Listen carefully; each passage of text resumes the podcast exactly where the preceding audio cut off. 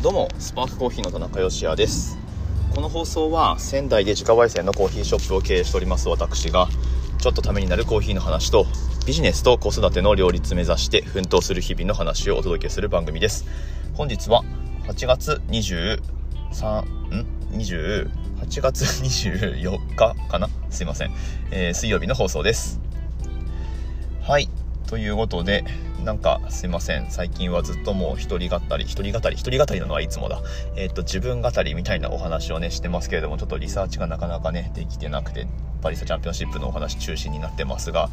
ちょっとそれは一旦ブレイクで、まあとはいえ自分語りにはなるんだが、ちょっと雑談近況報告をしてみようと思います。うん、まあ近況報告と言ってもね、バリスタチャンピオンシップ出ましたよ、で予選突破できませんでしたよっていうのがまあ大きなところではあるんですが、こここのいっしゅうかんくらいで起こったことの一つで、まあ起こったことというか、うんとまあまああのプラス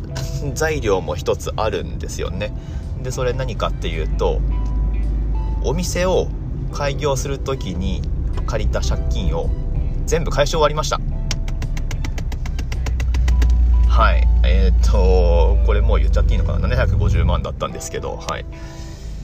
いやー頑張りましたね。うん、まあまだその開始終わって、毎月月々だってあれきゅうまんなんぜんえんかとか、まあななねんで割ってください、ななひゃくごじゅうまんを、えー、プラスまあちょっと何利息っていうのもついてるので、まあ利息はね本当に、えー、金利めちゃくちゃ低いので借りることができたので、まあ、震災後にせんじゅうごねんにオープンだったので、まあ、まだまだ震災後だったわけですよっていうのと、あとまあ当時僕にじゅっさいだいっていうとなんかすげえ若く聞こえますね、えー、まあギリギリにじゅうだいだったのににじゅうだいだったので、えー、まあそういうちょっと若い人が開業するときに金利を安く抑えて借りられるっていうのもあったし、あとまあその同じ経験してきた業種で創業する場合はろくねんかんのその実務経験があれば、まあまあそれもなんか金利安くなりますよみたいな、なんかすごいいろいろ合わせ技でめちゃくちゃ金利は安くしてもらったんだが、まあ額が額なんで、えーっとうん、毎月の支払いっていうのは結構大変だったわけなんです。で、まあ、それがはちがつじゅうごにちで完済ということになりました。まあなんだかんだいっかいも滞りなくですね、もうキャッシュフローはだいぶだいぶやばいスレスレのところを何度も通ってきたわけなんですけれども、まあ今なおその感じはありますけどね、大会とか出てるとね、まあそうなんだが、えー、まあとりあえずその支払いはお店の方ではもう全部なしということになりましたね。まあ、うん、実際そうなんですけど、ただ実感としてはキャッシュフローがすげえこれで改善された、おなんかその分がめっちゃ浮いてるみたいに感じられるのは、まあ今年の年末くらいになるんじゃないかなと、少しタイムラグあってそれは感じると思うんですが、うんうん、まあまあでもこれでお店の経営状態っていうのがちょっとなりとも健全になっていくんじゃないかなと思っています。まあ少なくとも現状維持するだけで良くなるのでまあその現状維持がなかなか大変なんですけどね。えー、まあまあとはいえ借金完済というところで、僕がしてる借金であと残ってるものといえば奨学金ですね。うん、マジで奨学金借りるんじゃなかった。なんで借りたんだろうえっとしかもなんかあれなんですよね、高校の時のあれなんだろう、情報が全然降りてこなくて、利子なしの無利子のやつがもうなんか終わってて、その申請の、えー、期間っていうのが終わってて、僕の成績だったら全然いけたのに、評定あれ何 よんてんゼロ 以上とかだったらその無利子のやつ借りられるみたいなあったので。全然いけたんだけどね、なんか利子付きのやつを借りてて、で今それ月々なんだいちまんごせんえんくらいずつ返してるみたいな、えー、それ一気に返せないのかな、どうなんでしょう、まず何十万かあると思うんですが、まあまあでもそのくらいかな、ほぼほぼ借金はなくなったという感じで、えー、今でもな、ほんと実感ないんだよなお店の方は特に、うん、これから改善されていくんだと思いますけど、まあまあでもそんな感じなんですよ。なので、えーまあ、その浮いた分で何しようかなっていうことにもなるんですが、まあ、やっぱり競技会の話にどうしてもなっちゃうけど、来年ももちろん挑戦するので、うん、その競技会シーズン、やっぱ売り上げ下がるシーズンになんか売り上げの心配とか別にしなくても競技に集中できるような、えー、状況になればいいなとは思いますね、うん、もう本当営業 し, しなくていいかなぐらいに思ってます。もう本当集中してあの準備をして来年こそはもう絶対にファイナルふたりとも行ってやるっていう、えー、そういう感じでいますけれども、うん、はい、まあまあとにかく頑張りました。支払いね、うん、お店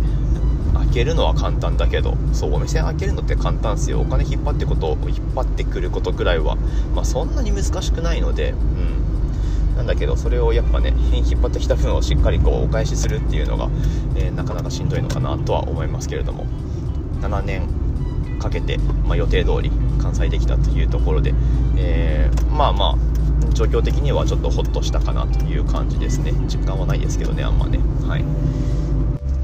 さてさてそんなわけで、まあ、ジェイビーシー は惨敗してしまったわけなんですけれども、もちろんそれだけやってるわけじゃないので僕ら、うん、僕らの人生っていうのはもうこの先まだまだしばらく続くし、えー、まあお店を経営していくっていうのもまあもうしばらくやるだろうし、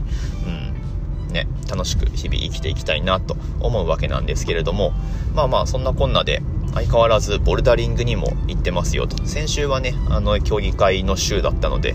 もちろん行けなかったんですけれども、相変わらず昨日火曜日に行ってきまして、ちょっと時間もまあいつも通りっちゃいつも通りにじかんじゃくくらいやってきました。やっぱにじかんくらいかけてこうじっくりやるのがいいっすね、うん、いろいろこ